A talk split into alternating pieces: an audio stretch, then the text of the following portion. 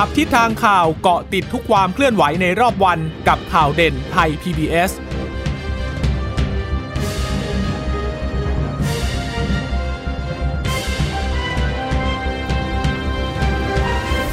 ดีค่ะ สวัสดีค่ะ ต้อนรับคุณผู้ฟังสู่ข่าวเด่นไทย PBS นะคะ เราพบกันเป็นประจำทุกวันจันทร์ถึงศุกร์บ่ายๆแบบนี้ค่ะ มาอัปเดตข้อมูลข่าวสารที่เกิดขึ้นในรอบวัน กับดิฉันจีราชาตาเอี่ยมรัศมีและคุณพึ่งนภาคล่องพยาบาลค่ะ ค่ะ เรียกชื่อดิฉันไม่ถูกนะ แค่ไม่ได้จัดกันแค่วันนี้วันเดียวเองนะนะคะ คุณผู้ชมต้อนรับคุณผู้ฟังทุกท่านนะคะ ก็ขอต้อนรับคุณฟังทุกท่านด้วยนะคะ ที่รับฟังเราผ่านทางวิทยุที่เชื่อมสัญญาณจากไทย PBS ด้วยนะคะคุณผู้ฟังสามารถรับฟังเราได้นะคะ ที่ไทย PBS Podcast ก็เราก็จะอัปเดตข่าวสารที่เกิดขึ้นในแต่ละวันมานะคะ วันนี้ก็คงจะต้องเป็นการเลือกตั้งท้องถิ่นแล้วนะคะ เรียกได้ว่าเสียงระฆังของการเริ่มต้นเลือกตั้งท้องถิ่นก็เริ่มขึ้นแล้ว เพราะว่าวันนี้เนี่ยเป็นวันรับสมัครวันแรกหลายพื้นที่คึกคักทีเดียวนะคะ คุณเจษตาคะค่ะ วันนี้ก็มีก็ทั่วประเทศแหละแล้วก็พื้นที่หลาย ๆ แห่งที่เป็นสมรภูมิ ที่อาจจะมีนักการเมืองท้องถิ่นที่เป็นตระกูลเขาดูแลกันอยู่แล้วนะคะเขาก็พยายามที่จะยึดหัวหาดึงพื้นที่คืน แต่ขณะเดียวกันก็จะมีกลุ่มการเมืองใหม่ ๆที่รวมตัวกันขึ้นมาแล้วก็พยายามที่จะชิงช่วงชิงพื้นที่บ้างนะคะอะอย่างวันนี้ค่ะเบื้องต้น ก็มีการเปิดรับสมาชิกอบจแล้วก็ทางนายกองค์การบริหารส่วนจังหวัด หรือว่านายกอบจเนี่ยนะคะก็รับสมัครกันทั่วทั้ง 76 จังหวัดเลย ทางกกตประจำจังหวัด แล้วก็เจ้าหน้าที่ที่เกี่ยวข้องก็จัดสถานที่ จัดประชุมซักซ้อมกันมาเป็นอย่างดีก็ถือว่าค่อนข้างคึกคักเลยนะคะสำหรับวันแรก อย่างพื้นที่ภาคใต้นครศรีธรรมราชก็ จัดพื้นที่ให้ด้วยนะคะ ก็มีผู้ที่เข้ามาให้มาร่วมสมัครด้วย ทางกกตอเองเขาก็เตรียมเอกสารประชาสัมพันธ์ มีเอกสารให้ไปศึกษาจะได้ไม่เกิดความวุ่นวายอะไรกันเกิดขึ้น เพราะว่าปีนี้เนี่ยเราสมัครกันแล้วมันก็ต้องดูเพิ่มเติมนอกจากความความปลอดภัย ตามปกตินะ มันต้องดูเรื่องของการควบคุมโรคด้วย เพราะว่าเวลามาเนี่ยเราก็จะเห็นกัน ยิ่งอบจเนี่ยโหยครั้งแรกในรอบกี่ปีนะหกเจ็ดปีเจ็ดปีเลยนะเจ็ดก็ตั้งแต่ตั้งแต่รัฐประหารมาใช่ไหมคะก็มีการยกเลิกไปต่างๆ แล้วก็เป็นลักษณะของการแต่งตั้งให้ให้ดูแลให้ทำหน้าที่กันไป ก็ค่อนข้างคึกคักทีเดียว ก็มีกองเชียร์อะไรกันไปกันเต็มเลย ทีนี้ที่อบจเนี่ยเบื้องต้น มีผู้สมัคร แล้วก็ผู้เข้าร่วมเนี่ยเขาก็ให้ให้เข้าไปรับฟังได้ก็คืออผู้สนับสนุนเข้าร่วมประชุมได้ 5 คน แล้วตัวผู้สมัคร สมาชิกอบจเนี่ยนะคะ นายกเนี่ยให้เข้าได้คือนายกหนึ่งแล้วก็ผู้สนับสนุนให้ไปห้าไปไปช่วยกันฟังช่วยกันลุ้น แต่ว่าถ้าเป็นอบจนี่เนื่องจากรับสมัครอาจจะเยอะหน่อยก็ให้ให้แค่ตัวอบจผู้สมัครหนึ่งคน แล้วก็ผู้ที่เข้าร่วมไปไปเชียร์นะไปให้กำลังใจหรือว่าไปช่วยดูแลเอกสารอะไรเงี้ยก็ตามเข้าไปได้อีกหนึ่งคน แต่ว่าด้านนอกเขาก็จะมีพื้นที่ให้สำหรับกองเชียร์ไปอยู่แล้ว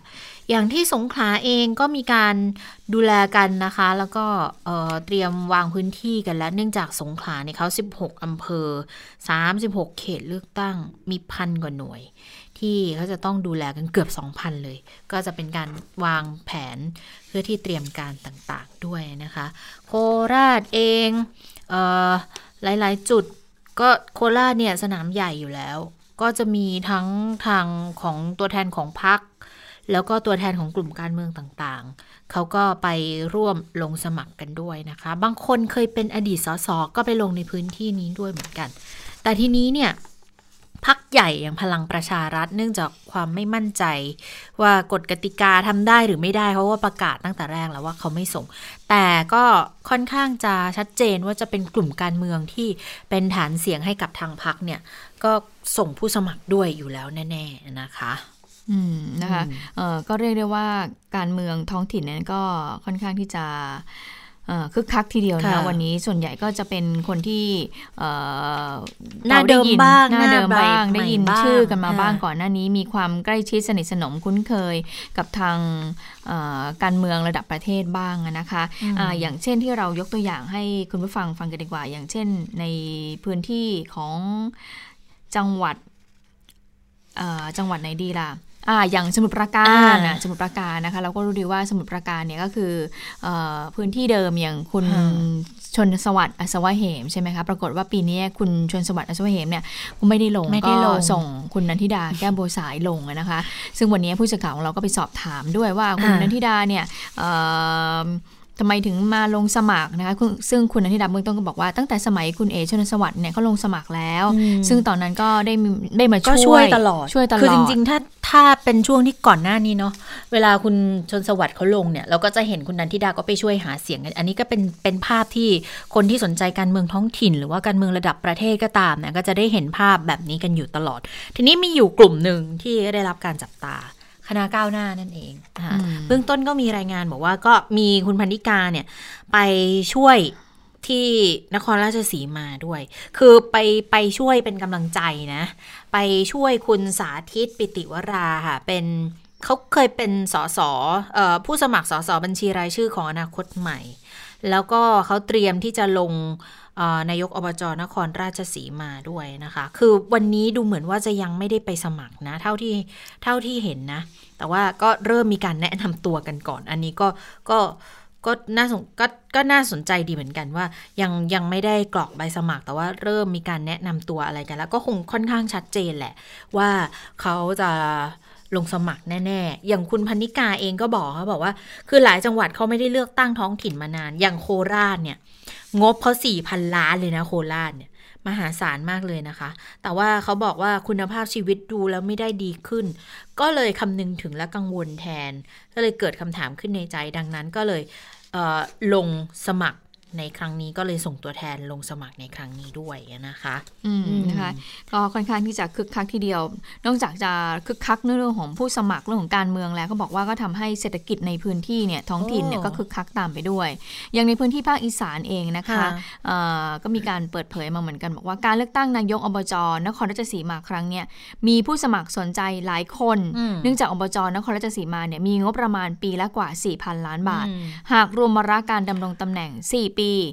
สูงถึง 12,000 ล้านบาทเลยนะ ดังนั้นก็คาดว่าปีนี้เนี่ย ก็เลยทำให้การแข่งขันนั้นดุเดือดอย่างแน่นอน โดยผลคะแนนที่คาดว่าจะชนะการเลือกตั้งก็ต้องได้ไม่น้อยกว่า 5 0 0 0 0 0คะแนนโอ้โหหากมีการใช้เม็ดเงินเพื่อซื้อเสียงคนละ 1,000 บาท อันนี้เขามองในมุมของเรื่องของมองในกระแง่ตุ้นธุรกิจหลาย ๆ อย่างเลยนะอืม เรื่องของการซื้อเสียงคนละเออ1,000 บาท คาดว่าจะต้องใช้เงินสูงถึง 500 ล้านบาททีเดียวโอ้โหนะคะอ่าอันนี้ก็มีการมองกันไว้ว่า ถ้าเกิดว่า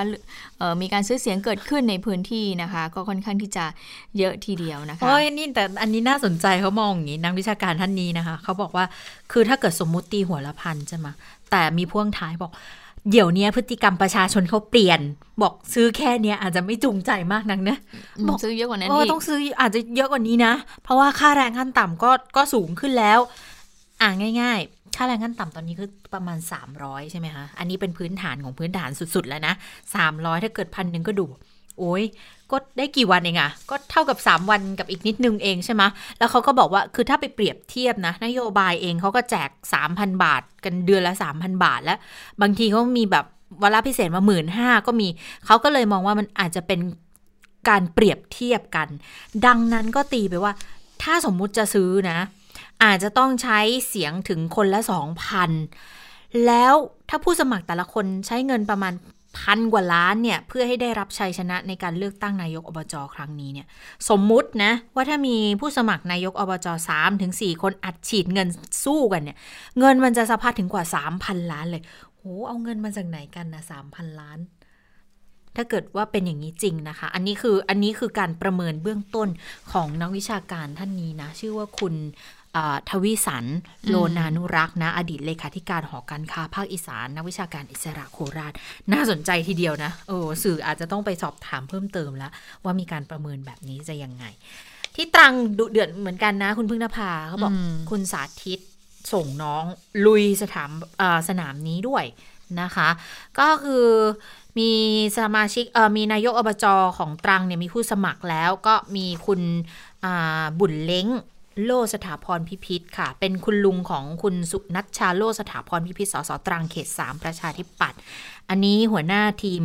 กิจปวงชนใช้ชื่อนี้นะคะ หลังจากที่คุณกิจหลีกภัย อดีตนายกอบจตรังที่เป็นพี่ชายของคุณชวนเนี่ยเขาประกาศวางมือแล้วเขาส่งไม้ต่อให้กับคุณบุญเล้ง เป็นหัวหน้าทีมกิจปวงชนต่อ ก็ลงชิงอบจนายกอบจนะคะ แล้วก็มีคุณสาธรวงหนองเตยด้วยน้องชายคุณสาธิตวงหนองเตยสสตรังเขตสองประชาธิปัตย์ประกาศลงสมัครแข่งแข่งขันกันโหเหมือนจะเป็นศึกสายเลือดเลยนะ ก็เลยดูแล้วเข้มข้นคึกคักทีเดียวนะคะ อืมค่ะ ก็อย่างที่เมื่อสักครู่นี้ที่ฉันบอกไงอย่างคุณนันทิดาเออผู้สื่อข่าวเราก็ไปสอบถามมันเหมือนกัน อย่างคุณนิดาบอกว่าก็ก่อนหน้านี้ก็เคยช่วยคุณชวนสวัสดิ์สามีเนี่ยเอ่อได้มีการหาเสียงในพื้นที่มาแล้วนะคะค่ะแล้วก็เอ่อก็ได้รู้ว่า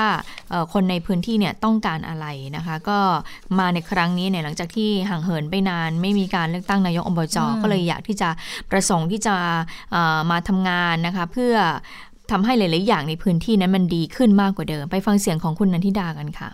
พื้นที่ตรงนี้เนี่ยพี่เองได้อย่างที่บอกครับพี่เคยได้ช่วยเหลือคุณเอ๋เดินหาเสียง แล้วก็มีหลายครั้งที่คุณเอ๋ได้ได้มอบหมายให้ทำงานนะเพราะฉะนั้นเนี่ยความคุ้นเคยกับทีมงานพี่ๆทุกคนนะคะกับสจหลายๆคนที่เคยทำงานมาตรงนี้แล้วเราก็มีความคุ้นเคยรู้จักดี แล้วก็พื้นที่ในสมุทรปราการเนี่ยเราก็มีผู้รู้ที่เป็นพื้นที่ที่นี่แล้วเขาก็จะช่วย support เราด้วย คือเป็นทำงานร่วมกันเป็นทีมงานด้วยกันพี่เชื่อแน่ว่าทุกอย่างค่ะมันเป็นการทำงานที่ไม่ใช่ตัวเราคนเดียว แต่ความ ความความตั้งใจของเราทุกคนกับความมุ่งมั่น อันนั้นคือสิ่งสำคัญที่เราจะต้องเดินไปด้วยกัน ค่ะก็ถามถึงเหตุผลที่ตัดสินใจลงสมัครเลือกตั้งนะคะเอ่อคุณนันทิดาก็บอกว่าก็เคยช่วยงานคุณเอ๋ ชนม์สวัสดิ์มาก่อนแล้ว ก็มีความมุ่งมั่นพัฒนาคุณภาพชีวิตของชาวสมุทรปราการให้ดีขึ้น อย่างเช่นหอชมเมือง และส่วนตัวเนี่ยก็ต้องการมีส่วนช่วยผลักดันโครงการของสมุทรปราการก้าวหน้า อันนี้คือกลุ่มของเขาอะนะคะอืมเช่น ตลาดเชิงการท่องเที่ยวเพื่อพัฒนาเศรษฐกิจ แล้วก็เชื่อมั่นว่าทีมงานเนี่ยจะขับเคลื่อนภารกิจนี้ได้นะคะ โดยบอกว่าเอ่อจะชูยุทธศาสตร์และก็จุดเด่นการหาเสียงด้วยความมุ่งมั่นตั้งใจทำงานเป็นกลุ่มการเมืองที่จะสานต่อโครงการที่ทำเอาไว้แล้วค่ะ อันนี้ก็ค่ะคือคุณ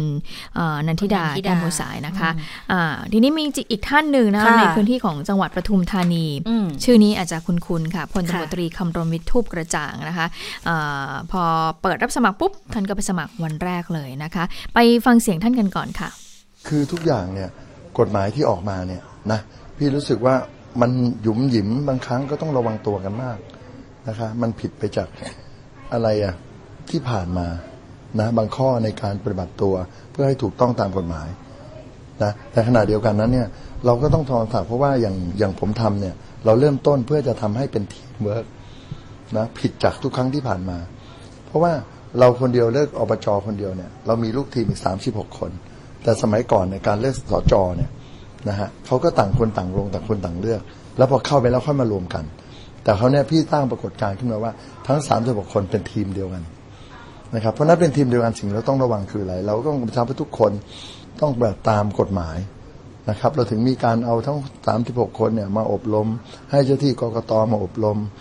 ต้องระมัดระวังเรื่องค่าใช้จ่ายนะฮะเรื่องแม้แต่งานบุญตอนนี้ก็ต้องระวังนะฮะไปงานเนี่ยก็ต้องระมัดระวัง นะช่วยงานไม่ได้ส่งดีดไม่ได้ ขึ้นเวทีไม่ได้นะเพราะนั้นแม้แต่การที่จะพูดหาเสียงต่อไปเนี่ยต้องไม่โจมตีฝ่ายตรงข้าม ขายกันที่นโยบายอย่างเดียวนะแต่เมื่อนโยบายเราพูดไปแล้วนะอย่างวันเนี้ยผมหาเสียงมาเนี่ยพอออกหาพี่น้องประชาชน ผมก็รู้ปัญหาในพื้นที่ในช่วงสองปีที่ผ่านมานะแต่ขณะเดียวกันพอเราพูดไปอย่างหนึ่ง แต่ถ้าเราได้เลือกเข้ามาเนี่ย เราต้องทำตามนโยบายที่เราพูดให้เร็วที่สุด ค่ะ ก็เป็นเสียงของความเห็นนะคะในค่ะเรื่องของการปฏิบัติแนวทางในการหาเสียงว่าเป็นยังไงนะคะในการหาเสียงเลือกตั้งอบจก็มีหลายอย่างเหมือนกันนะคะที่พลตำรวจตรีคมรณวิทย์นั้นได้สะท้อนมาบอกว่าบางอย่างก็ทำไม่ได้เหมือนเมื่อก่อนแล้วนะคะก็อาจจะสุ่มเสี่ยงต่อการที่จะเอ่อผิดกฎหมายการเลือกตั้งได้นะคะเอ่อซึ่งวันนี้เนี่ยก็มีผู้สื่อข่าวไปถามคุณอิทธิพรบุญประคองเหมือนกันประธานกกตนะคะว่าเอ่อเรื่องของกฎหมายการเลือกตั้งท้องถิ่นเนี่ยได้กำหนดไว้ยังไงบ้างเพราะตอนนี้อย่างที่รู้นะคะตอนนี้เนี่ยพรรคพลังประชารัฐก็มีมติแล้วนะคะที่จะไม่ส่งผู้สมัครอืมในนามของพรรคแต่ว่าแน่นอนถึงแม้ว่าจะไม่ส่งในนามของผู้สมัครของพรรคก็ตาม แต่ว่าในพื้นที่ก็ถือว่าเอ่อเป็นกลุ่มการเมืองที่สนับสนุนของพรรคนี่แหละ ก็อาจจะดำเนินการหาเสียงไป แต่ว่าเบื้องลึกเบื้องหลังเนี่ยอาจจะมีทาง กลุ่มการเมืองพรรคการเมืองนั้นช่วยด้วยหรือไม่นะคะ ซึ่งเรื่องนี้เนี่ยผู้สื่อข่าวก็ไปถามกันอย่างเงี้ยมันยังมันจะพิจารณาอย่างไรได้ อันไหนผิดกฎหมาย อันนี้ไม่ผิดกฎหมายอย่างไรนะไปฟังเสียงของคุณอิทธิพรบุญประคองกันค่ะ คงไม่เกี่ยวกันนะครับ เพราะว่าการเลือกตั้งท้องถิ่น การสมัครเนี่ยก็เป็นการสมัครในนามตัวเองพรรคการเมืองสามารถให้การสนับสนุนสนับสนุนได้ไม่มีใครห้ามนะครับเอ่อไม่ได้เป็นการบั่นทอนนะครับ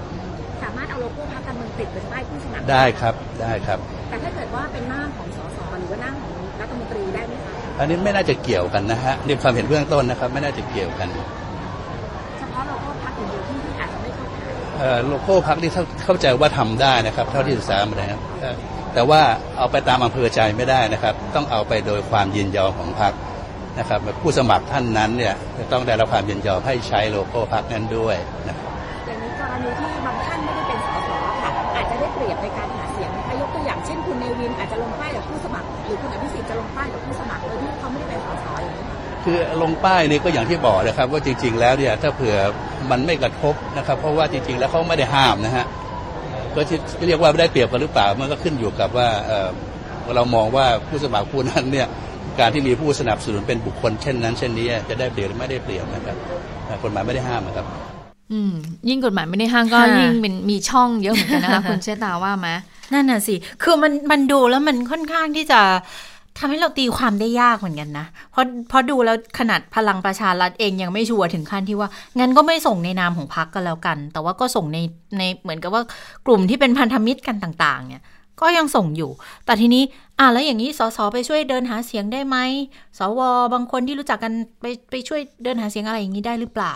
มันก็เลยกลายเป็นข้อที่เราก็ยังทำให้เกิดความงุนงงอยู่เหมือนกัน อย่างสมมุตินะว่าอะถ้าเกิด อ่ออย่างพรรคเพื่อไทยเนี่ยเขาส่งใช่ไหมคะแล้วถ้าเกิดว่าเขาเอารูปของเออหัวหน้าพักหัวหน้าฝ่ายค้านเอ่อผู้นำฝ่ายค้านคุณสมพงษ์ไปแปะด้วยอย่างนี้ล่ะอืมคือได้หรือเปล่าสามารถทำได้ไหมหรือว่าเป็นใครที่เป็นคนสนับสนุนอ่าสมมติอบจสักจังหวัดหนึ่งแล้วเขามีสสที่เป็นตัวจี๊ดอย่างเงี้ย เป็นที่รู้จักอย่างเงี้ยแล้วเขาอยากจะเอารูปคนเนี้ยไปแปะด้วยอย่างเงี้ยได้หรือเปล่าแต่ว่าเบื้องต้นคุณอิทธิพรก็บอกว่า ก็ไม่น่าจะเกี่ยวกันทีนี้ก็เลยจะงงละว่าสรุปอันไหนได้อันไหนไม่ได้ แต่ที่แน่ๆดูเหมือนที่คุณคำรณวิทย์พูดเมื่อสักครู่เนี่ยว่ามันมีข้อหยุมหยิมกันเยอะใช่ไหมคะดังนั้นหลายคนก็เลยอาจจะเลือกที่จะยังไม่ลงในครั้งนี้ด้วยหรือไม่ เพราะว่าที่แน่ๆเนี่ยอย่างเรื่องของการคุณสมบัติใช่ไหมคะ เพราะว่าก็มีการเตือนกันมาแล้วว่าให้ตรวจสอบคุณสมบัติให้ดีนะไม่อย่างนั้นอาจจะมีปัญหาได้ปัญหาที่ว่าคืออะไร ก็ถ้าไปโดนตัดสิทธิ์ทีหลัง ก็มีมีคดีอาญาตามมาด้วยนะ เพราะว่าอย่างที่เราเคยเห็นกรณีของผู้สมัครสวผู้สมัครสสก็เคยมีแล้วเหมือนกัน นะคะอันนี้ก็เลยกลายเป็นเรื่องหนึ่งที่จะต้องตรวจสอบกันให้ชัดเจนด้วยนะคะค่ะ ซึ่งเรื่องของเออเรื่องนี้นะคะคุณเทพไทยเสนพงศ์ก็สะท้อนมาเหมือนกันบอกว่า การรับสมัครเลือกตั้งเอ่อผู้บริหารองค์กรปกครองส่วนท้องถิ่นเนี่ยเมื่อกกตมีประกาศรับสมัครแล้ว แต่ตอนนี้ยังไม่มีความชัดเจนเลยนะอืมในแนวปฏิบัติของการหาเสียงใด ๆ มีการตอบหารือจากสำนักงานกฎหมายและคดีของกกตถึงแนวปฏิบัติตามเอ่อพรบเลือกตั้งสมาชิกสภาท้องถิ่น และผู้บริหารท้องถิ่น แล้วก็ระเบียบกกตว่าด้วยการหาเสียง และลักษณะต้องห้ามในการหาเสียงด้วยนะคะเอออย่างเช่น รัฐมนตรี ผู้ช่วยสสกระทำการช่วยหาเสียงขึ้นอืมเวทีปราศัย หรือขึ้นรูปภาพในป้ายอืมโฆษณาหาเสียงให้กับผู้สมัครนั้น สร้างความสับสนให้กับทั้งผู้สมัครเออนายกอบจสจแล้วก็ผู้ดำรงตำแหน่งทางการเมืองมาก ที่จะต้องช่วยเครือข่ายญาติเพื่อนฝูง หรือผู้สมัครในนามพรรคการเมืองที่ตัวเองสังกัดอยู่นั้นหาเสียงนะคะ ซึ่งคุณเทพไทยบอกว่า เมื่อพรรคพลังประชารัฐมีมติไม่ส่งสมัครอบจในนามพรรคทั่วประเทศ ด้วยเหตุผลเกรงว่าจะผิดพรบการเลือกตั้ง แต่สำหรับประชาธิปัตย์มีมติส่งนายไพรเจนมากสุวรรณลงสมัครนายกอบจสงขลา และนายเกตชาติเกษาลงสมัครนายกอบจสตูล จะมีปัญหาข้อกฎหมายหรือไม่ และในการช่วยหาเสียงของพรรคนั้นกระทำได้หรือไม่ ขณะเดียวกันถ้ามีการห้ามไม่ให้สสช่วยหาเสียงกับผู้สมัคร กรณีคนในครอบครัว เครือญาติมาลงสมัครรับเลือกตั้งจะช่วยหาเสียงได้หรือนั่นไม่น่ะสิอืมก็มีการยกตัวอย่างเหมือนกันอย่างเช่นที่นครศรีธรรมราชเนี่ยก็คือ คุณชัยชนะเดชเดโชสสนครศรีธรรมราชประชาธิปัตย์บุตรชายคือนางกนกพรเดชเดโช ที่กาญจนบุรี นางศรีสมรรัศมีเริกเศษสสบัญชีรายชื่อประชาธิปัตย์ภรรยาของนายรังสรรค์รัศมีเศษรัศมีเริกเศษ ที่จังหวัดเชียงราย โอ้มีหลายคนเลยค่ะ ที่ยกตัวอย่างมานะคะ ดังนั้นน่ะกกตจะมีแนวปฏิบัติหรือขอบเขตในการหาเสียงอย่างไร ที่ไม่ขัดต่อสภาพความเป็นจริง ถ้าการอ้างแนวปฏิบัติของพรบการเลือกตั้งสมาชิกสภาท้องถิ่น และผู้บริหารท้องถิ่นปี 2562 มาตรา 34 และระเบียบวาระกกตมาปฏิบัติอย่างเคร่งครัดจะเป็นการทำลายบรรยากาศของมเออพรรคการเมืองเรื่องของการหาเสียงหรือไม่ และดูแล้วเนี่ย เป็นการไม่ส่งเสริมให้พักทำงานใกล้ชิดกับประชาชนในระดับท้องถิ่นเลยค่ะคุณเทพไทยก็เลยบอกว่า อย่างนั้นแล้วนะกกตควรจะเร่งออกมาตรการแล้วก็ข้อปฏิบัติให้มีความชัดเจนเพื่อใช้เป็นแนวทางในการหาเสียง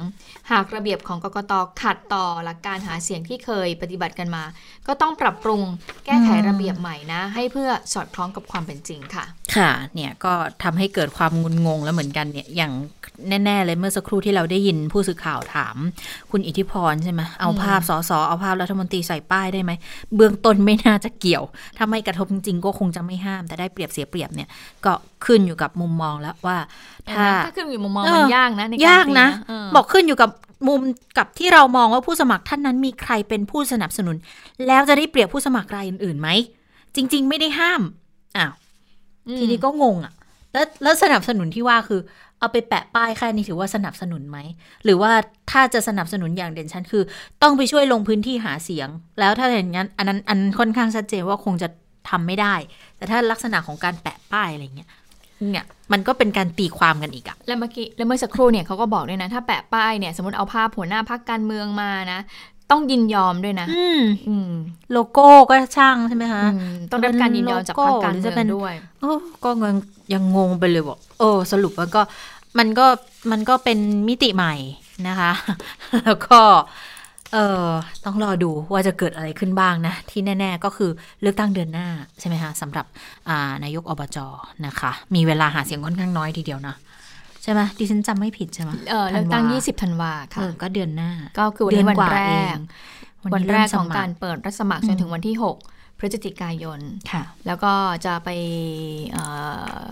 เรียกว่าหย่อนบัตรหย่อนเลือกตั้งบัตรก็คือวันที่20 20 ธันวาคมนะคะ ค่ะ อ่า ก็เป็นการดีเดย์กันละกัน คือก็ก็ถือว่าเป็นมิติเป็นเป็นแนวโน้มที่ดีที่ได้เลือกท้องถิ่นกันแล้วนะคะอามาดูเรื่องของความพยายามปรองดองกันบ้าง ทางกรรมการสมานฉันท์นะคะเขาก็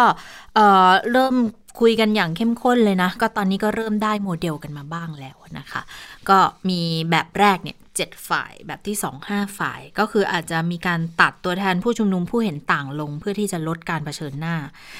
แบบที่สองเขาบอกจะเป็นการหาตัวกลาง ส่วนตัวคุณชวนเองเนี่ยก็เเตรียมและเดินสายทาบทามอดีตนายกรัฐมนตรีให้มาร่วมในการทำงานด้วยนะคะ ประธานสภา ผู้แทนราษฎรอย่างคุณชวนกลิกภัยค่ะ ก็ได้แถลงหลังจากมอบหมายให้ทางสถาบันพระปกเกล้าพิจารณาโครงสร้างคณะกรรมการสมานฉันท์หลังจากที่ประชุมสภาเนี่ยเขาเสนอกลไกกรรมธิการกรรมการสร้างความปรองดอง บอกว่า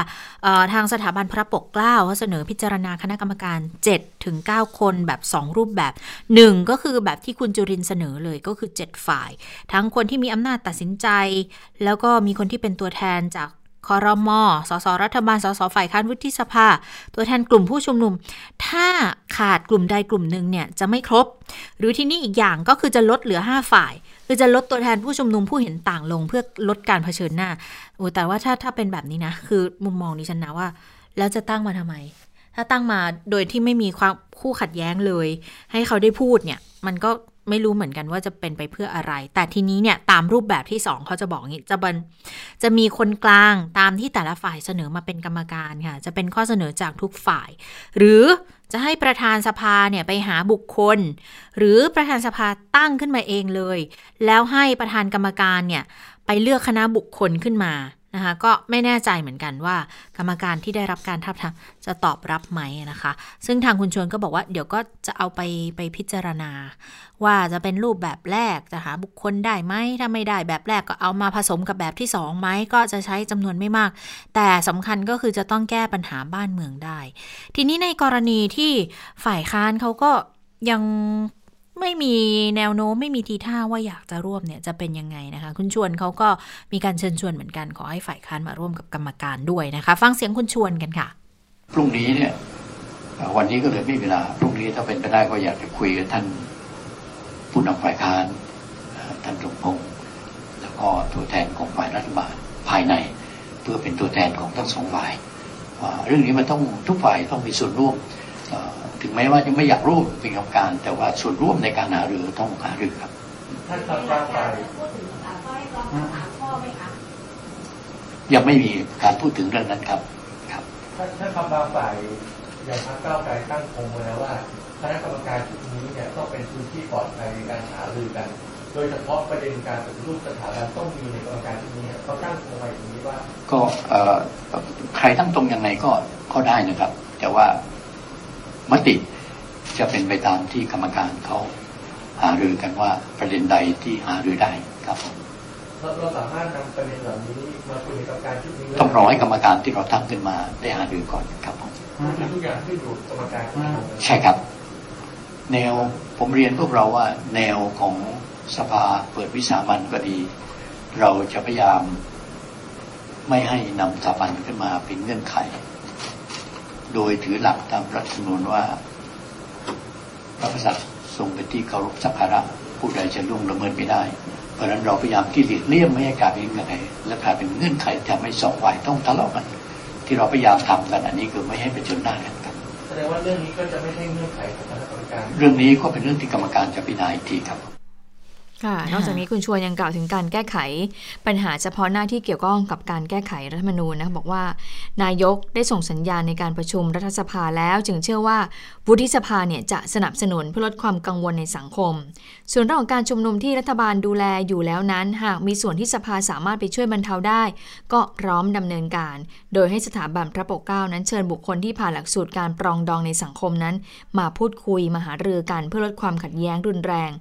การคุกคามเพื่อนำไปสู่การปรองดองนะคะ อย่างเช่นนายสมคิดเลิศไพฑูรย์อดีตที่การบดีมหาวิทยาลัยธรรมศาสตร์ ก็จะมาพูดคุยถึงทัศนคติของนักศึกษาค่ะอ่าแล้วตอนนี้เนี่ยเราเปิดประชุมสภาแล้วนะคะอ่าแล้ววันนี้ก็มีการประชุมวุฒิสภาด้วย ซึ่งเปิดประชุมประชุมสภาสมัยสามัญก็ยังไม่ได้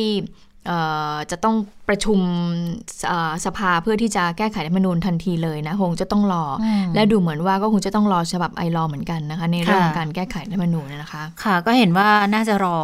แล้วก็ถ้าคือถ้ารอตัวไอรอเนี่ยก็ก็กลางเดือนเลย ก็หลังวันที่ 12 พฤศจิกายนเป็นต้นไปนะคะค่ะะมาดูพักฝ่ายค้านบ้างนะคะ คุณชูศักดิ์ศิรินว่ายังไงบ้าง กับเรื่องของการเข้าร่วมคณะกรรมการสมานฉันท์ถึงแม้ว่าพักเพื่อไทยก่อนหน้านี้เนี่ยสัปดาห์ที่แล้วจะออกมา บอกหลายคนเลยนะคะว่าไม่เข้าร่วมนะคะ ล่าสุดเนี่ยท่าทีของพักของพักร่วมฝ่ายค้านว่ายังไงบ้างนะคะ คุณชูศักดิ์ก็บอกว่าพักร่วมฝ่ายค้านเนี่ยมองร่วมกันว่าปัญหาของประเทศไทยเวลานี้เกิดจากตัวพลเอกประยุทธ์จันโอชาเป็นหลัก นะคะหากตั้งคณะกรรมการขึ้นมาตอนนี้ก็เปล่าประโยชน์ เราจึงยืนยันในจุดยืนเดิมก็คือให้พลเอกประยุทธ์นั้นลาออกจากตำแหน่งก่อน 2 ก็คือเรามีบทเรียนแล้วนะคะว่าคณะกรรมการในสถานการณ์เช่นนี้ที่ผ่านมาเกิดขึ้นมาหลายครั้ง แต่คณะกรรมการไม่มีอำนาจในตัวเองที่จะดำเนินการในเรื่องใด ๆ ได้เลย อย่างเช่นการนิรโทษกรรม หรือว่าการเยียวยา จึงมีเพียงแต่ข้อเสนอไปยังรัฐบาลเท่านั้น จึงอยากเห็นว่าคณะกรรมการที่จะตั้งขึ้นมานั้น มีอำนาจหรือไม่อย่างไรนะคะ 3 ก็คือก่อนการตั้งคณะกรรมการจะต้องมีการตีโจทย์ของประเทศก่อนว่าพักร่วมฝ่ายค้านเนี่ยก็อยากสอบถาม แล้วก็ตรวจสอบว่า การตั้งคณะกรรมการขึ้นมาเนี่ยมันอยู่บนโจทย์อะไร 4. สถานการณ์ของประเทศเนี่ยถ้าอยากจะคลี่คลายปัญหาสิ่งที่ดีที่สุดคือ ยุติการคุกคามประชาชนแล้วก็เยาวชนเพื่อให้สถานการณ์นั้นคลี่คลายตราบใดที่ยังมีการคุกคามอยู่นะคะ โอกาสที่จะทำให้สถานการณ์นั้นคลี่คลายก็ท่าทางจะยากหรือว่าจะเป็นไปไม่ได้เลยนะคะ อืม นี่ก็สี่ข้อมาเลยนะคะ คือจะเข้าร่วมแต่ถ้ามีเงื่อนไข อันแรกเลยก็คือนายกต้องลาออก อันนี้ก็ดูเหมือนจะยากเหมือนกันนะ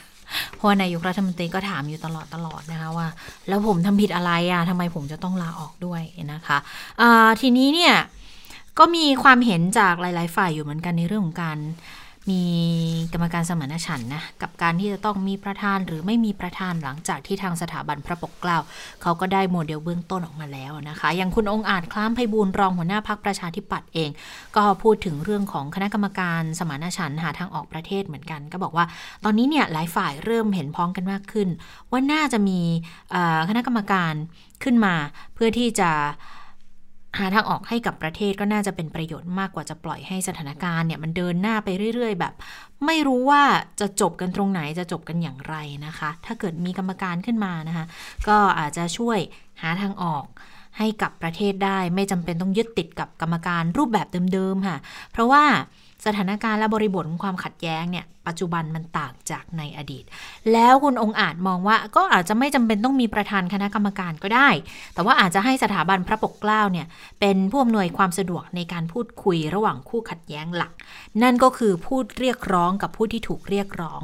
โดยคณะกรรมการจากภาคส่วนอื่นเนี่ยอาจจะเป็นคนสังเกตการช่วยให้เกิดการยอมรับจากผู้ที่มีส่วนเกี่ยวข้องทุกฝ่ายนะคะ แล้วทีนี้องค์ประกอบเนี่ยคุณองค์อาจมองว่ายังไง ก็อาจจะเอาแบบที่คุณจุริน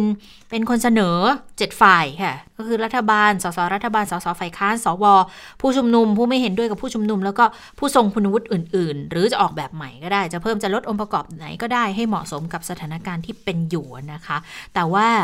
ปัจจัย 3 อย่างที่อยากจะให้คณะกรรมการต้องทำงานให้ได้ออกมาเนี่ยหก็คือมีความจริงใจในการแสวงหาทางออกให้ประเทศ 2 ก็คือเปิดใจกว้างพร้อมรับฟังความเห็นต่าง ไม่มีอคติต่อกัน 3 สร้างความเข้าใจซึ่งกันและกันนะคะแล้วก็หลีกเลี่ยงการโต้วาทีเพื่อเอาแพ้เอาชนะ แต่ว่าต้องพูดคุยว่าจะหาทางออกยังไง จะอยู่ร่วมกันยังไง ก็เชื่อมั่นว่าถ้าเห็นพ้องเนี่ยก็ จะหาทางออกให้ประเทศได้อย่างแท้จริงบนพื้นฐานทั้ง 3 ประการนี้ก็เดินหน้าต่อกันได้นะคะค่ะนอกจากนั้นก็มีความเห็นจากทางคุณไพบูลนิติตะวันด้วยนะคะ ล่าสุดเนี่ยก็ออกมาบอกว่า ได้อภิปรายในที่ประชุมรัฐสภาไปแล้วนะคะ ก็มีการเสนอทางออกของประเทศไปแล้ว ในเรื่องของการแก้ไขปัญหาความขัดแย้งทางการเมืองขั้นรุนแรง ที่คุณไพบูลเนี่ยเสนอให้ใช้การออกเสียงประชามติถามประชาชนทั้งประเทศ แทนการยุบสภาคืนอำนาจให้กับประชาชนเลือกตั้งใหม่ เพราะเห็นว่าการยุบสภาเนี่ยก็จะเป็นการซ้ำเติมเศรษฐกิจใช่ไหมคะให้มีปัญหามากขึ้น และการยุบสภาก็ไม่สามารถที่จะยุติความรุนแรง ยุติความขัดแย้งจากการชุมนุมทางการเมืองได้ ก็เลยเสนอ ให้พลเอกประยุจันโอชาเนี่ยหากจะหาทางออกให้กับประเทศให้ได้ผลเนี่ยต้องให้ประชาชนน่ะทั้งประเทศมีส่วนร่วม ในการใช้อำนาจอธิปไตยตัดสินปัญหาสำคัญนี้นะคะ ก็เลยบอกว่าหากเป็นไปได้ขอเสนอนายกให้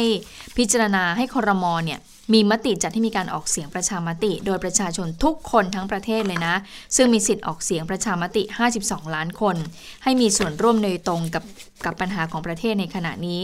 นะคะ โดยบอกว่าเห็นด้วยหรือไม่เห็นด้วยกับการชุมนุมเรียกร้องทางการเมืองในสถานการณ์ปัจจุบัน ซึ่งมีผลกระทบต่อเศรษฐกิจ และก็ความสงบเรียบร้อยของสังคมไทยนะ อันนี้คือคุณพิบูลบอกเอาไว้นะคะ คุณพิบูลบอกว่า แต่ก็ยังมีปัญหาข้อกฎหมายว่า จะตั้งคำถามอย่างไร จึงจะไม่ต้อง ห้ามตามรัฐธรรมนูญมาตรา 166 ซึ่งบัญญัติว่าในกรณีที่มีเหตุอันสมควร คอรมอจะขอมีการออกเสียงประชามติในเรื่องใด อันมิใช่เรื่องที่ขัดหรือแย้งต่อรัฐธรรมนูญ หรือเรื่องที่เกี่ยวกับตัวบุคคล หรือคณะบุคคลใดก็ได้ทั้งนี้นะคะ ตามที่กฎหมายบัญญัติคุณไพบุญเลยบอกว่าขอเสนอให้ตั้งคำถามประชามติที่เป็นไปตามรัฐธรรมนูญมาตรา 166 ดังนี้ ก็ ยกตัวอย่างบอกว่า ท่านเห็นอย่างไร หากรัฐบาลใช้มาตรการทางกฎหมายขั้นเด็ดขาดห้ามไม่ให้มีการชุมนุมทางการเมืองที่ฝ่าฝืนกฎหมายชุมนุมสาธารณะ มีการกระทำก้าวล่วงรัฐธรรมนูญมาตรา 6 อันเป็นเหตุให้กระทบต่อความมั่นคงแห่งราชนาจักร แล้วก็มีผลกระทบต่อการแก้ไขปัญหาเศรษฐกิจของประเทศ ที่มีผลกระทบจากสถานการณ์ของโควิด -19 ทางนี้ก็เพื่อประโยชน์ในอันที่จะรักษาความปลอดภัยของประเทศค่ะ แล้วคุณไพบุญยังบอกอีกนี้ด้วยนะคะบอกว่า หากผลการออกเสียงประชามติเนี่ยเสียงข้างมากเห็นด้วยกับรัฐบาล เพื่อเป็นมติของประชาชนเสียงข้างมาก ให้รัฐบาลเนี่ยใช้มาตรการทางกฎหมายขั้นเด็ดขาดเลย ห้ามชุมนุมทางการเมืองเป็นระยะเวลา 2 ปี นับจากวันที่ออกเสียงประชามตินั่นหมายความว่าถ้าเกิดว่าประชาชนเห็นดีเห็นงามกับกับประชามตินั้นแล้ว ก็คือให้ทางรัฐบาลเนี่ยออกกฎหมายเลยบอกว่าห้ามชุมนุมทางการเมืองเป็นเวลา 2 ปีนะคะ เพราะว่ามองว่าการชุมนุมทางการเมืองก็จะ ส่งผลต่อส่งผลกระทบต่อเศรษฐกิจด้วยนะคะเพราะฉะนั้นแล้วเนี่ยการดำเนินการอย่างเนี้ยที่เป็นโมเดลที่คุณไพบุญมองว่ามันน่าจะช่วยยุติปัญหาการชุมนุมได้ในระยะเวลาหนึ่ง แล้วก็เพียงพอให้รัฐบาลเนี่ยสามารถที่จะแก้ไขปัญหาเศรษฐกิจได้ด้วยนะคะในภาวะที่เจอเรื่องของโควิด -19 ค่ะ ค่ะ อันนี้ก็พอคุณไพบุญโยนเรื่องขึ้นมาบอกว่าจะ ให้ทำประชามติถามไม่เอาชุมนุมเรียกร้องทางการเมือง 2 ปีขึ้นมาเนี่ยก็โอ้ยมีเสียงวิพากษ์วิจารณ์ตามมาค่อนข้างเยอะเหมือนกันนะ อย่างบอกรลายจุดนะคะ คุณสมบัติบุญงามอนงก็ได้รีทวิตข่าวเรื่องนี้เหมือนกัน แล้วก็ตั้งคำถามเพิ่มอีกเหมือนกัน บอกว่า เอ๊ะ อย่างกรณีที่คุณไพบูลชงให้ถามประชาชน 52 ล้านคน ห้ามชุมนุมทางการเมือง 2 ปี เพื่อที่จะแก้ปัญหาเศรษฐกิจ แล้วก็ให้นายกเนี่ยได้ ออกพรกประชามติถามเลยว่าจะให้หยุดหยุดปัญหาทางการเมืองไปเวลาหนึ่งแล้วเพียงพอจะให้รัฐบาลแก้ปัญหากันได้หรือไม่เนี่ย แล้วก็เขียนข้อความระบุบอกเฮ้ทีวีช่องไหนจัดให้หน่อยครับ ผมพร้อมจะไปดีเบตกับคุณไพบูลเลยนะ ไม่ได้เจอกันนานอาการหนักนะครับอืมอันนี้เป็นคุณสมบัติบุญงามอนงที่ทวีตขึ้นมาหลังจากที่ได้เห็นข้อเสนอของคุณสมบัติในกรณีนี้นะคะ นอกจากนี้ก็มีอออีกหลายคนเหมือนกัน ที่มีการพูดถึงกรณีนี้ขึ้นมานะคะ อย่างเอ่อทางคุณทวีสอดส่องอืมบัญชีรายชื่อพักประชาชาติ เขาก็พูดถึงเรื่องนี้คือผู้สื่อข่าวไปถามมาแล้วก็บอกเอาจริงๆการชุมนุมเนี่ยเป็นสิทธิเสรีภาพตามหลักประชาธิปไตยนะแล้วรัฐธรรมนูญด้วย ตราบเท่าที่เป็นการชุมนุมโดยสงบ แล้วจะไปเสนอให้หยุดใช้รัฐธรรมนูญก็คงไม่ได้ด้วย การพิจารณาร่างแก้ไขต่างๆ เนี่ยก็ ควรจะไปพร้อม ๆ กับการร่างแก้ไขที่มีการเสนอโดยไอรอส่วนคุณรังสิมันโรมค่ะบอกว่าจะไปทำประชามติระงับสิทธิ์ของประชาชนตามรัฐธรรมนูญคงไม่ได้หรอก เพราะว่าการชุมนุมเนี่ยไม่ได้เป็นอุปสรรคกับบ้านเมือง แต่คุณลังสิมันก็โยนไปที่พลเอกประยุทธ์ต่างหากเป็นอุปสรรคของบ้านเมือง แล้วไม่เคยมีความพยายามสมานฉันท์ให้กับประเทศเลยนะคะ ก็ยังคงมีความเห็นที่แตกต่างกันอยู่ นะคะอืมความเห็นที่แตกต่างกันอย่างนี้นะคะก็ไม่รู้ว่าการประชุมรัฐสภาเพื่อหาทางออกให้กับประเทศที่ผ่านมานั้นจะเสียเปล่าหรือเปล่าอืมนะคะ ทีนี้มาดูความเคลื่อนไหวของทางแกนนำกันบ้างนะคะกับเรื่องของการถูกดำเนินคดีเนี่ยเป็นยังไงบ้าง ล่าสุดค่ะ นางสาวพัชรวรี ธนกิจวิบูลย์ผลหรือว่าไมล์ได้มีการโพสต์ภาพหมายเรียกจากสอนอทุ่งมหาเมฆแล้วนะคะ โพสต์ใน Facebook แล้วก็ระบุข้อความว่า ตอนนี้หมายเรียกการชุมนุมหน้าสถานทูตมาถึงแล้วค่ะ ทั้งนี้ในเอกสารฉบับดังกล่าวก็ระบุว่าเป็นหมายเรียก ผู้ต้องหาครั้งที่ 1 มีการระบุข้อความว่า ร่วมการกระทำให้ปรากฏแก่ประชาชนด้วยวาจา หนังสือหรือวิธีอื่นใด อันมิใช่เป็นการกระทำภายในความมุ่งหมายแห่งรัฐธรรมนูญ หรือมิใช่เพื่อแสดงความคิดเห็นหรือติชม โดยสุจริตเพื่อให้เกิดความปั่นป่วน หรือกระด้างกระเดื่องในหมู่ประชาชน ถึงขนาดที่จะก่อความไม่สงบขึ้นในราชนาจักร เพื่อให้ประชาชนนั้นล่วงละเมิด กฎหมายแผ่นดินนะคะ ข้อหาตามประมวลกฎหมายอาญามาตรา 116 พร้อมกับระบุให้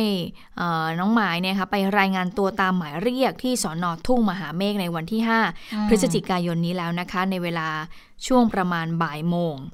เอ่ออย่างไรก็ตามหมายเรียกดังกล่าวก็เป็นหมายเรียกของวันที่ 26 ตุลาคมนะคะ ที่กลุ่มคณะราษฎรเนี่ยได้นัดรวมตัวกันที่บริเวณสามย่าน ก่อนที่จะเดินเท้าไปสถานเอกอัครราชทูตสหพันธ์ สาธารณรัฐเยอรมนี โดยในวันนั้นเนี่ยเอ่อ นนางสาวพัสวรีก็เป็นหนึ่งในคนที่ร่วมปราศัยด้วย ไม่รู้ว่าเป็นคนที่เข้าไปยื่นหนังสือด้วยหรือเปล่านะคะ เป็นค่ะใช่คุณไหมมาเป็นเป็นตัวแทนด้วยอืมที่เข้าไปยื่นหนังสือด้วยนะคะ ก็เอ่อเป็นอีกคนหนึ่งที่ถูกออกหมายเรียกในกรณีดังกล่าวแต่ทีนี้เนี่ยคนที่ออกไปชุมนุมในวันนั้นน่ะ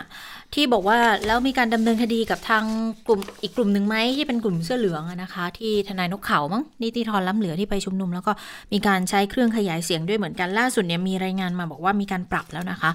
เอ่อบางบางบางสำนักข่าวเนี่ยพาดหัวแบบปรับอ่วม200บาท อืมอันอ่วมมากอ่วมมาก200บาท เพราะว่าเอ่อใช้เครื่องขยายเสียงโดยไม่ได้ขออนุญาตก็มีการปรับกันไปนะคะ แต่สำหรับ กรณีของคุณรุ้งปนัสยาที่วันนี้เนี่ยมีการฝากขังเกี่ยวกับกรณีที่เป็นการชุมนุม อันนี้น่าจะเป็นการชุมนุมที่สกายวอล์ค่ะล่าสุดเนี่ยสารแขวงปทุมวัน ก็มีการรับไปที่ได้มีการพิจารณากรณีที่ทางพนักงานสอบสวนสอนอปทุมวันเขาส่งคำร้อง ผัดฟ้องฝากขังนางสาวปนัสยา หรือว่ารุ้งสองสำนวนนะคะ ตามพรก ผิดพรกฉุกเฉิน แล้วก็นำมวลชนชุมนุมที่สกายวอล์กแยกปทุมวันนะคะ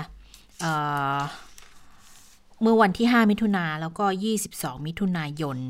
เพื่อตอนนั้นเนี่ยเป็นการทวงถามความเป็นธรรมให้กับคุณวันเฉลิมสัตย์ศักดิ์สิทธิ์ที่ถูกอุ้มหายไปในกัมพูชา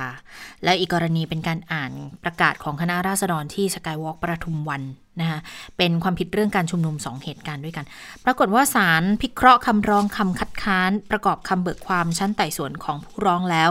รับฟังได้ว่ากรณีนี้เนี่ย ผู้ต้องหาถูกกล่าวหาร่วมกันกระทำความผิดกับผู้ต้องหาอื่นอีก 2 คนรวมเป็น 3 คน การสอบสวนกระทำเสร็จสิ้นแล้ว ส่งสำนวน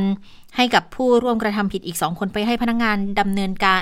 พนักงานอายการเพื่อดำเนินการฟ้องคดีแล้วนะคะ ก็เหลือเพียงแค่รอผลการตรวจสอบประวัติการกระทำผิดของผู้ต้องหา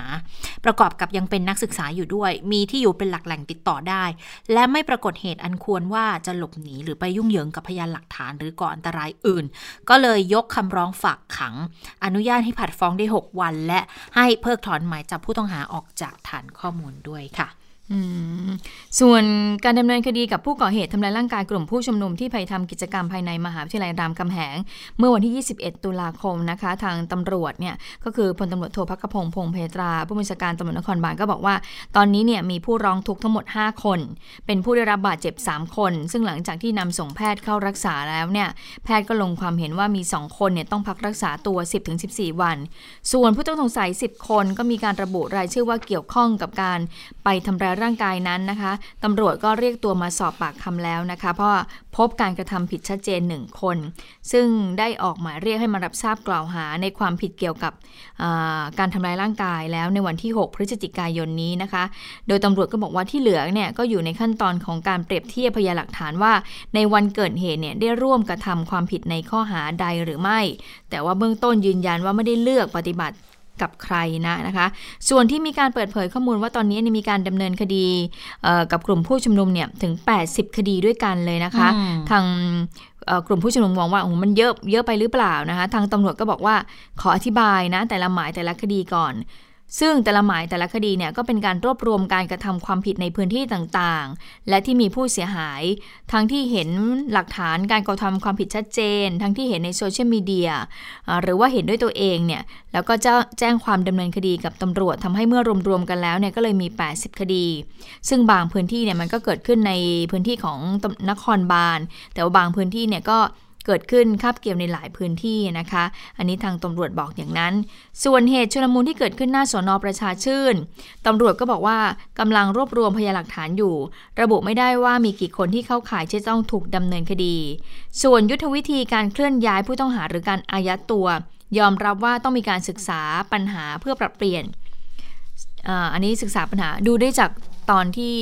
คุณเพนกวินแล้วก็คุณรุ้งปนัสยาใช่ไหมคะคุณเจษตาที่วันนั้นก็คือปล่อยที่หนึ่งแล้วปรากฏพอปล่อยที่หนึ่งแล้วก็อีกที่หนึ่งเนี่ยรู้สึกจะเป็นสอพอยุทธยากับกับอีกที่หนึ่งที่ไหนนะขอนแก่นหรือเปล่าที่มีการบอกว่าอ่าอย่าเพิ่งไปอย่าเพิ่งไปไหนนะปล่อยตัวแล้วให้อายัดไว้ก่อนเดี๋ยวจะดำเนินการอายัดตัว เพราะว่าก่อนหน้านี้เนี่ยแกนนำเนี่ยก็ไปมีความเคลื่อนไหวเกิดขึ้นใน พื้นที่ท้องที่นั้นๆนะคะ อันนี้ก็เลยมีปัญหากันว่าเอ๊ะตำรวจเนี่ยแบบปล่อยที่หนึ่งจับที่หนึ่งแล้วก็ทำอย่างนี้เนี่ยทำให้ผู้ต้องหาเนี่ยเหนื่อยหรือเปล่านะคะ อันนี้ก็มีการมองกันอย่างนั้นนะไว้นะคะ ค่ะ ก็เหมือนกับจับจับปล่อย ๆ อยู่นั่นนะนะพอไอเอ่อปล่อยที่หนึ่งก็อายัดตัวไปอีกที่หนึ่งนะคะอืมก็เป็นเหตุการณ์ที่เกิดขึ้นแต่ว่ายืนยันตำรวจก็บอกว่า ไม่ได้กันแกล้งใครนะ เพราะว่าเออมันต่างกรรมต่างวาระกันนะนะคะ แล้วก็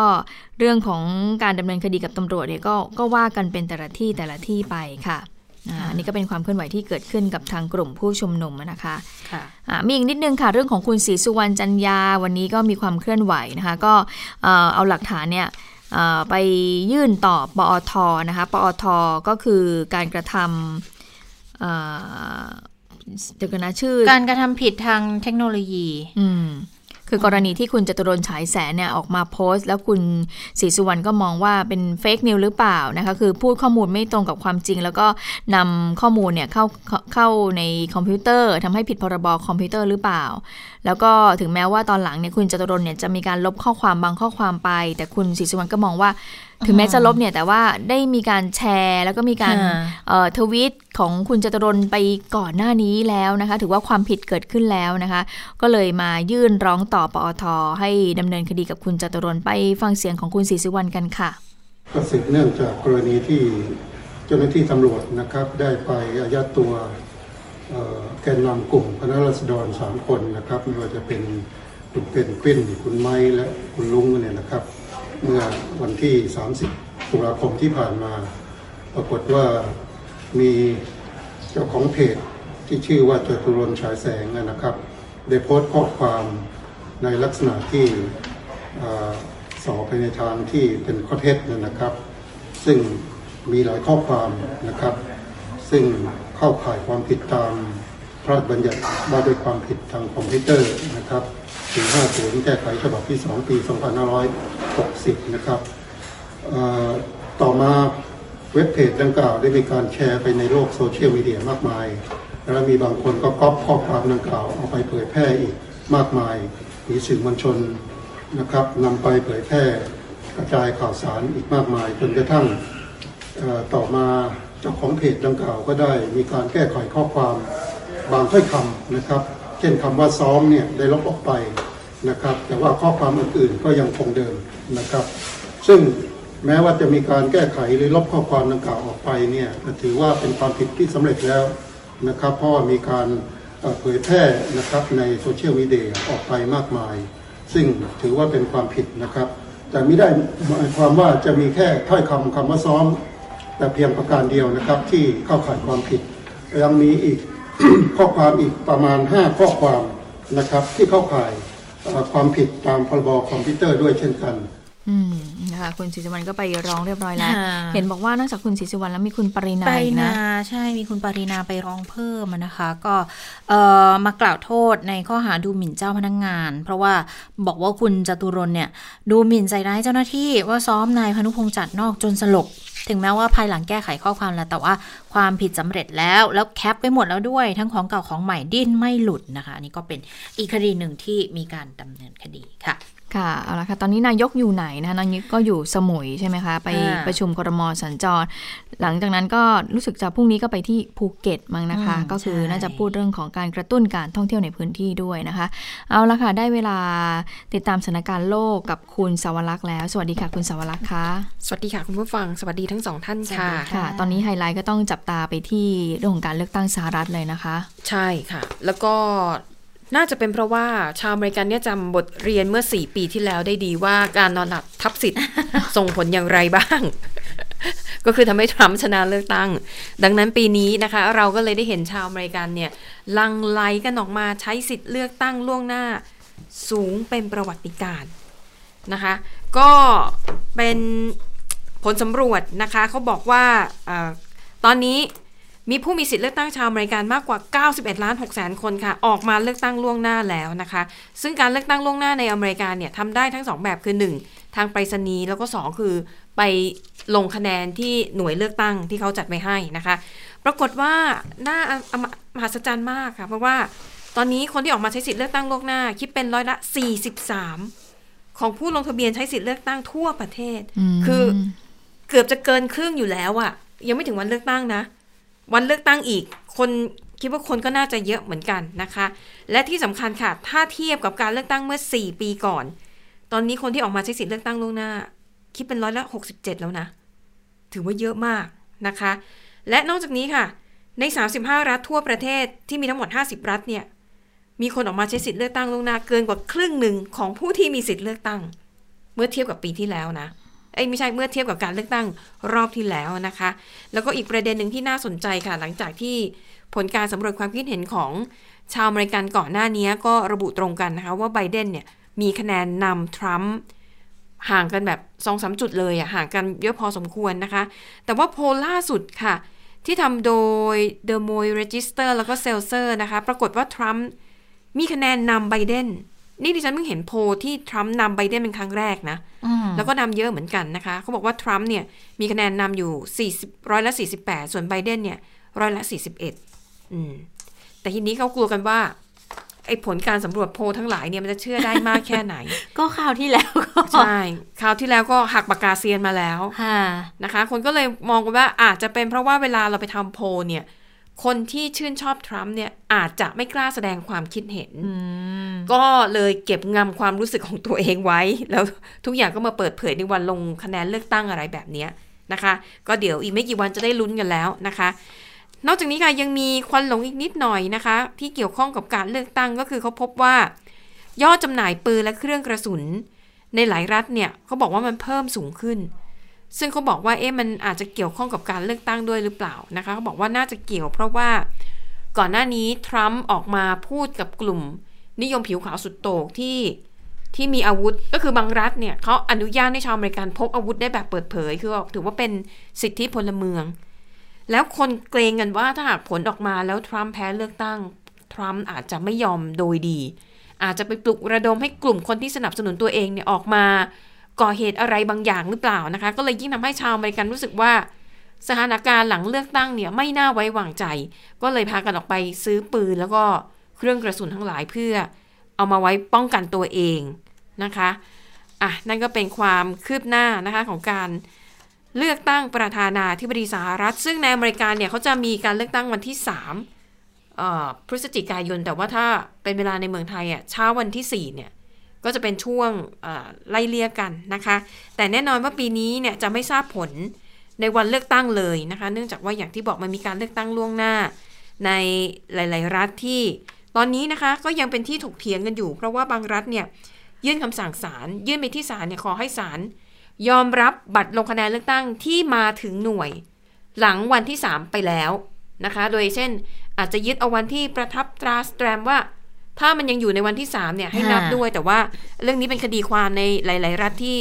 พรรคเดโมแครตแล้วก็ริพับลิกันเนี่ยยังต่อสู้กันอยู่ ฉะนั้นหลังจากนี้หลังจากวันเลือกตั้ง มีคดีความอีกเยอะเลยนะคะที่คาดว่าจะเกิดขึ้นค่ะ ไปต่อกันที่เอ่อเรื่องของภัยธรรมชาติกันบ้างนะคะ ที่ใกล้ๆบ้านเราก็แน่นอนค่ะพายุไต้ฝุ่นโคนี่ที่พัดถล่มฟิลิปปินส์ก็เดือดร้อนมากพอสมควรเลยนะคะ แต่ว่าข่าวดีก็คือตอนนี้พายุไต้ฝุ่นโคนี่ที่เขาบอกว่าน่าจะเป็นพายุที่รุนแรงที่สุดของปีนี้เนี่ย ตอนนี้อ่อนกำลังลงนะคะ เป็นพายุโซนร้อนแล้วค่ะ แต่ว่าความเสียหายของพายุลูกนี้ก็ทำให้ในฟิลิปปินส์มีผู้เสียชีวิตอย่างน้อย 16 คนด้วยกันนะคะ แล้วก็มีประชาชนไร้ที่อยู่อาศัยเนี่ยประมาณ 370,000 คน ในรายงานข่าวนะคะบอกว่าหมู่บ้านบางแห่งที่ถูกพายุลูกนี้พัดถล่มแบบเต็มๆเนี่ยนะคะ เสียหายเกือบทั้งหมู่บ้านเลยนะคะ อันนี้ก็ส่วนพายุลูกนี้นะคะ เส้นทางของมันเนี่ยก็คือเคลื่อนตัวเข้าถล่มเกาะลูซอน ลูซอนนี่เป็นเกาะหลัก แล้วก็เป็นค่ะที่ตั้งของกรุงมะนิลาเมืองหลวงของฟิลิปปินส์ด้วยนะคะ ก็ในกรุงมะนิลาก็ได้รับผลกระทบไปด้วย แล้วก็จุดที่รุนแรงที่สุดเนี่ยคือจังหวัดอัลเบย์ค่ะ จังหวัดนี้เนี่ยมีทั้งน้ำท่วม ดินโคลนถล่มนะคะ แล้วก็ อาจจะมีน้ำท่วมฉับพลันรุนแรงเขาบอกอาจจะมีคลื่นพายุซัดฝั่งสูงถึง 5 เมตรด้วยกัน นี่ถือว่าเป็นพายุที่รุนแรงที่สุดที่พัดถล่มฟิลิปปินส์ในรอบ 4 ปีที่ผ่านมา พายุที่รุนแรงมากที่สุดก่อนหน้านี้ก็คือพายุไต้ฝุ่นไหเยียน น่าจะจำชื่อกันได้นะคะ เพราะว่าพายุลูกนี้เนี่ยสปีก่อนทำให้ฟิลิปปินส์มีผู้เสียชีวิตมากกว่า 6,000 คนด้วยกันนะคะ ส่วนที่ตุรกีค่ะ เมื่อวันศุกร์ที่ผ่านมาตุรกีเกิดแผ่นดินไหวนะคะ ขนาด 7 นะคะ ความรุนแรงระดับ 7ทำให้มีผู้เสียชีวิตในตุรกีตอนนี้เพิ่มเป็น 69 คน แล้วก็ตอนนี้หน่วยกู้ภัยกำลังเร่งค้นหาผู้ที่ติดอยู่ใต้ซากอาคาร เพราะว่ามีอาคารถล่มหลายหลังเลยนะคะ ส่วนผู้บาดเจ็บ 940 คนค่ะ พื้นที่ที่เกิดแผ่นดินไหวรุนแรงเนี่ยนะคะ เป็นหมู่บ้านชายฝั่งด้านตะวันตกของตุรกีค่ะ นี่ก็ถือว่าเป็นภัยธรรมชาติที่เกิดขึ้นนะคะ ในช่วงสุดสัปดาห์ที่ผ่านมา ปิดท้ายไปดูเรื่องของสถานการณ์โควิด -19 ค่ะ อันนี้ถือว่าเป็นข่าวที่ฟังแล้วก็น่าตกอกตกใจเหมือนกันนะคะ แต่ว่าผ่านไปแล้ว ก็คือเรื่องที่เจ้าชายวิลเลียมค่ะ รัชทายาทลำดับที่ 2 แห่งราชวงศ์อังกฤษนะคะ คือมีสื่อของอังกฤษออกมาเปิดเผยว่าพระองค์เคยติดโควิด -19 ด้วยนะ แต่ว่าติดเมื่อเดือนเมษายนที่ผ่านมาค่ะ ซึ่งในรายงานข่าวนะคะ ระบุว่าเจ้าชายวิลเลียม ต้องการที่จะเก็บเรื่องนี้เอาไว้เป็นความลับ เพราะว่าในช่วงเดือนเมษายนเป็นช่วงที่การระบาดในอังกฤษเนี่ยรุนแรงมากนะคะ แล้วก่อนหน้านั้นเนี่ยพระพระบิดาก็คือเจ้าฟ้าชายชาวเนี่ยคือติดโควิดด้วย เจ้าฟ้าเจ้าชายวิลเลียมเนี่ยก็เลยรู้สึกว่าไม่อยากจะให้แบบ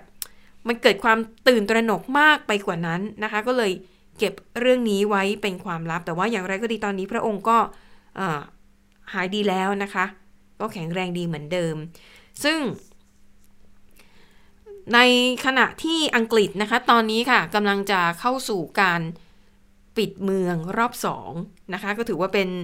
เรื่องที่น่ากังวลเหมือนกันเพราะว่าอัตราการติดเชื้อในอังกฤษนั้น พุ่งสูงมากนะคะ และบริสจอนสันเนี่ยก็เพิ่งประกาศเรื่องนี้ เมื่อวันเสาร์ที่ผ่านมา แล้วก็การปิดเมืองเนี่ย จะกินเวลานานประมาณ 1 เดือนด้วยกัน ซึ่งแน่นอนค่ะสร้างความไม่พอใจให้กับประชาชนอย่างมาก เพราะว่าการปิดเมืองในครั้งนี้คือใช้มาตรการแบบเข้มข้นเลยนะคะ ทุกคนต้องเก็บตัวอยู่แต่ในบ้าน ออกนอกบ้านได้เฉพาะธุระที่จำเป็นเท่านั้น บาร์ร้านอาหารผับคือปิดหมดเลย ก็เลยทำให้บางฝ่ายเนี่ยไม่พอใจนะคะ อย่างล่าสุดเนี่ยออดีตหัวหน้าพักคอนเซอร์เวทีฟก็เขียนบทความในหนังสือพิมพ์เทเลกราฟนะคะวิจารณ์บริสจอนสันว่า คือ อ่อนน่ะอ่อนข้อให้กับที่ปรึกษาด้านวิทยาศาสตร์มากเกินไปก็บอก จริง ๆ ที่ปรึกษาก็มีหน้าที่แค่ให้คำแนะนำนะว่าผู้นำควรจะทำอย่างนั้นอย่างนี้ แต่การตัดสินใจเป็นหน้าที่ของผู้นำประเทศนะคะ แต่ว่าอดีตหัวหน้าพรรคคอนเซอร์เวทีบอกว่าเหมือนนายกอังกฤษแบบพอเขาแนะนำมายังไงก็ทำตามไปอย่างนั้นนะคะ เพราะเขามองว่าการใช้มาตรการปิดเมืองเนี่ยมันจะเลวร้ายยิ่งกว่าการปล่อยให้สถานการณ์ปกติ ราะว่าการปิดเมืองทำให้คนตกงานจำนวนมาก ส่งผลกระทบทางด้านจิตใจทางด้านเศรษฐกิจอย่างหนักนะคะอะอันนี้ก็เป็นประเด็นเรื่องของโควิด -19 ที่ตอนนี้ในยุโรปนั้นต้องจับตามอง เพราะว่าใช้มาตรการปิดเมืองรอบ 2 กันหลายประเทศเลยค่ะ ค่ะ แล้วค่ะ ทั้งหมดก็คือข่าวเด่นไทย PBS วันนี้นะคะ เราทั้ง 3 คนลาไปก่อน สวัสดีค่ะ สวัสดีค่ะ สวัสดีค่ะ